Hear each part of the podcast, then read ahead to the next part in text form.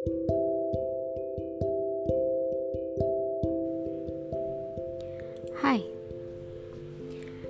di segmen podcast kali ini kita akan meresume sebuah buku yang dinot oleh sebagian pembacanya dapat membangkitkan kekuatan diri dalam mencari makna dan sumber kebahagiaan yang hakiki.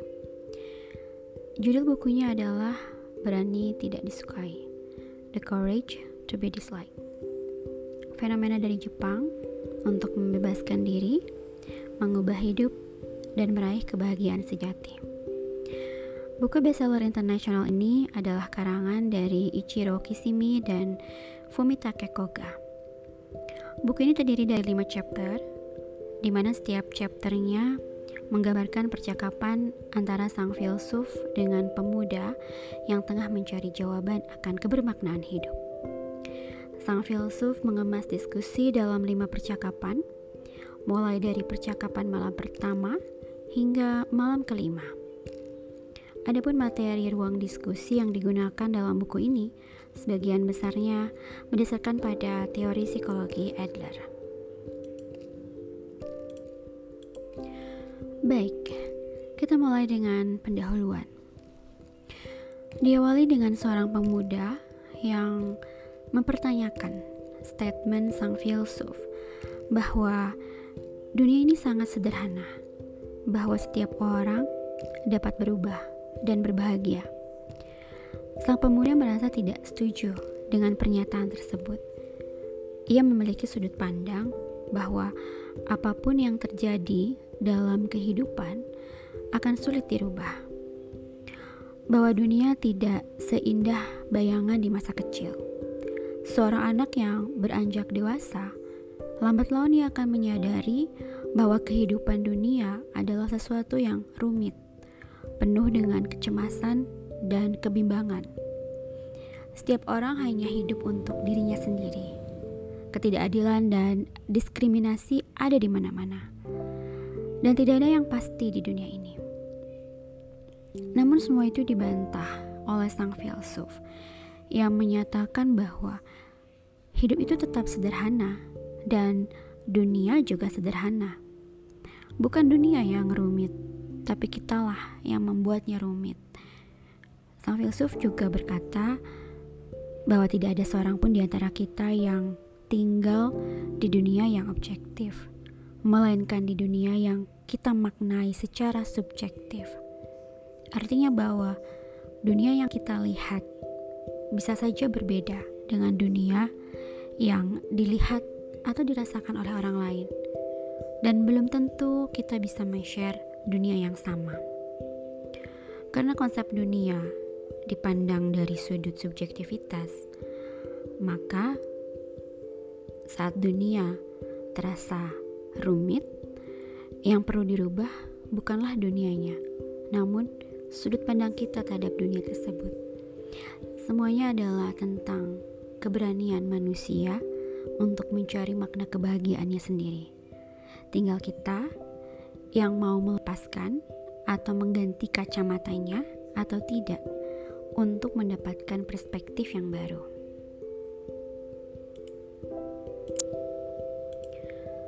Diskusi di malam pertama adalah tentang raksasa ketiga yang tak dikenal.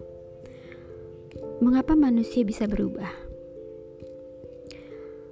Di halaman 7 sampai 11, kita bisa membaca bahwa kita sering merasa bahwa setiap keadaan yang kita alami saat ini adalah buah dari insiden atau apa yang kita tanam di masa lalu. Ada sebab dan ada akibat. Kita sering berpikir bahwa siapa aku sekarang adalah efek yang disebabkan atau ditentukan oleh kejadian-kejadian di masa lampau. Sang filsuf menjelaskan bahwa jika kita memiliki pemahaman seperti ini, maka misalnya setiap orang yang diperlakukan tidak baik atau kejam oleh orang tuanya di masa lampau, maka saat ia tumbuh dewasa, ia akan menderita sebagai efek dari perlakuan tersebut. Gagasan ini, menurut sang filsuf, tentunya adalah gagasan yang tidak logis. Kenapa? Karena dalam hal ini berarti masa lalu benar-benar mengontrol masa kini seseorang. Sang filsuf menambahkan, jika kita hanya berfokus pada sebab dan akibat, kita akan masuk pada konsep determinisme, di mana masa depan itu hanya akan ditentukan oleh kejadian-kejadian di masa lampau dan tidak dapat dirubah lagi. Sedangkan, menurut sudut pandang psikologi Adler, masa lalu itu tidaklah penting. Kita tidak perlu fokus pada sebab, namun sebaiknya fokus pada tujuan. Ada perbedaan yang mendasar antara aetiologi dan teleologi. Aetiologi adalah studi tentang hubungan sebab akibat, sedangkan teleologi adalah ilmu yang mempelajari tujuan dari suatu fenomena tertentu. Sang filsuf mengatakan bahwa selama kita berpusara dalam konsep pandangan aetiologi, maka hidup kita tidak akan pernah melangkah maju. Selanjutnya, bahwa menurut sang filsuf, trauma itu tidak ada. Di halaman 12-16, kita bisa membaca bahwa di dalam teori psikologi Adler, trauma secara definitif itu tidak diterima. Dalam buku ini, sang filsuf menyatakan bahwa Adler menyebutkan tidak ada pengalaman yang dengan sendirinya menyebabkan keberhasilan atau kegagalan kita kita tidak menderita shock akibat pengalaman yang kita namakan sebagai trauma. Namun sebaliknya, kita mengartikannya sesuai dengan tujuan kita. Artinya kita tidak dikendalikan atau tidak ditentukan oleh pengalaman. Namun arti dan makna yang kita berikan pada pengalaman-pengalaman itulah yang akan menentukan dengan sendirinya. Di sini sang filsuf mencoba untuk menambahkan penjelasannya bahwa bukan berarti pengalaman masa lalu itu menjadi tidak penting. Ada pengaruh dari masa lalu dan bisa saja pengaruh itu kuat. Namun seperti yang dikatakan oleh Adler tadi, bahwa ketika kita fokus pada tujuan, maka yang akan kita lihat di sini bukan pengalaman baik atau buruknya. Semua pengalaman memiliki ruang untuk dimaknai secara berbeda oleh masing-masing individu. Artinya, bahwa kita sendirilah yang akan menentukan besar atau kecilnya pengaruh yang dibawa oleh pengalaman tersebut. Sang filsuf berkata, kita menentukan hidup kita sendiri menurut makna yang kita berikan pada pengalaman di masa lalu. Hidupmu bukanlah sesuatu yang diberikan oleh orang lain, tapi sesuatu yang engkau pilih sendiri. Dan engkaulah yang bisa memutuskan bagaimana caramu menjalani hidup. Dari sini jadi ingat sebuah istilah yang dibawakan oleh Raden Prisha bahwa dunia bukanlah kepadamu, namun dunia ini adalah untukmu. Manusia juga menciptakan amarah. Di halaman 17 sampai 31, Sang filsuf mencoba untuk menjelaskan bahwa sesungguhnya amarah merupakan sebuah alat yang diciptakan oleh manusia. Dan karena sebagai alat, maka ia dapat digunakan saat diperlukan saja. Secara teleologi, amarah itu adalah merupakan cara untuk meraih tujuan. Artinya bahwa sesungguhnya manusia bisa mengontrol atau menahan emosi yang dirasakannya. Dan berdasarkan teori Adler, manusia itu tidak dikendalikan oleh emosi, yang artinya juga manusia tidak dikendalikan oleh masa lalu. Jika kita terus-menerus dikendalikan oleh masa lalu, maka hidup akan terasa sulit dan kita akan merasa terjebak karenanya. Sedangkan manusia perlu untuk bergerak menuju tujuan yang ditetapkannya. Sang filsuf juga mengatakan bahwa ketika saat ini kita merasa belum puas atau tidak bahagia dengan diri sendiri, berarti ada yang salah dengan diri kita. Kenapa? Mungkin karena kita belum menemukan makna dari keberadaan diri saat ini. Sang filsuf mengutip kata-kata Adler, yang penting bukanlah dengan apa seseorang dilahirkan, namun bagaimana dia dapat memanfaatkannya. Ketidakbahagiaan adalah sesuatu yang kau pilih untuk dirimu sendiri, dan manusia selalu memilih untuk tidak berubah. Di halaman 32-41, pada bagian ini, sang filsuf mencoba untuk menjelaskan bahwa menjadi tidak bahagia atau bahagia itu adalah sebuah pilihan. Sama halnya seperti kejahatan. Tidak ada penjahat yang kejam sekalipun yang benar-benar terlibat dalam kejahatan hanya karena ia ingin terlibat. Namun, sebetulnya ia melakukan kejahatan itu atau perbuatan tersebut karena ia merasa hal itu menguntungkan dirinya.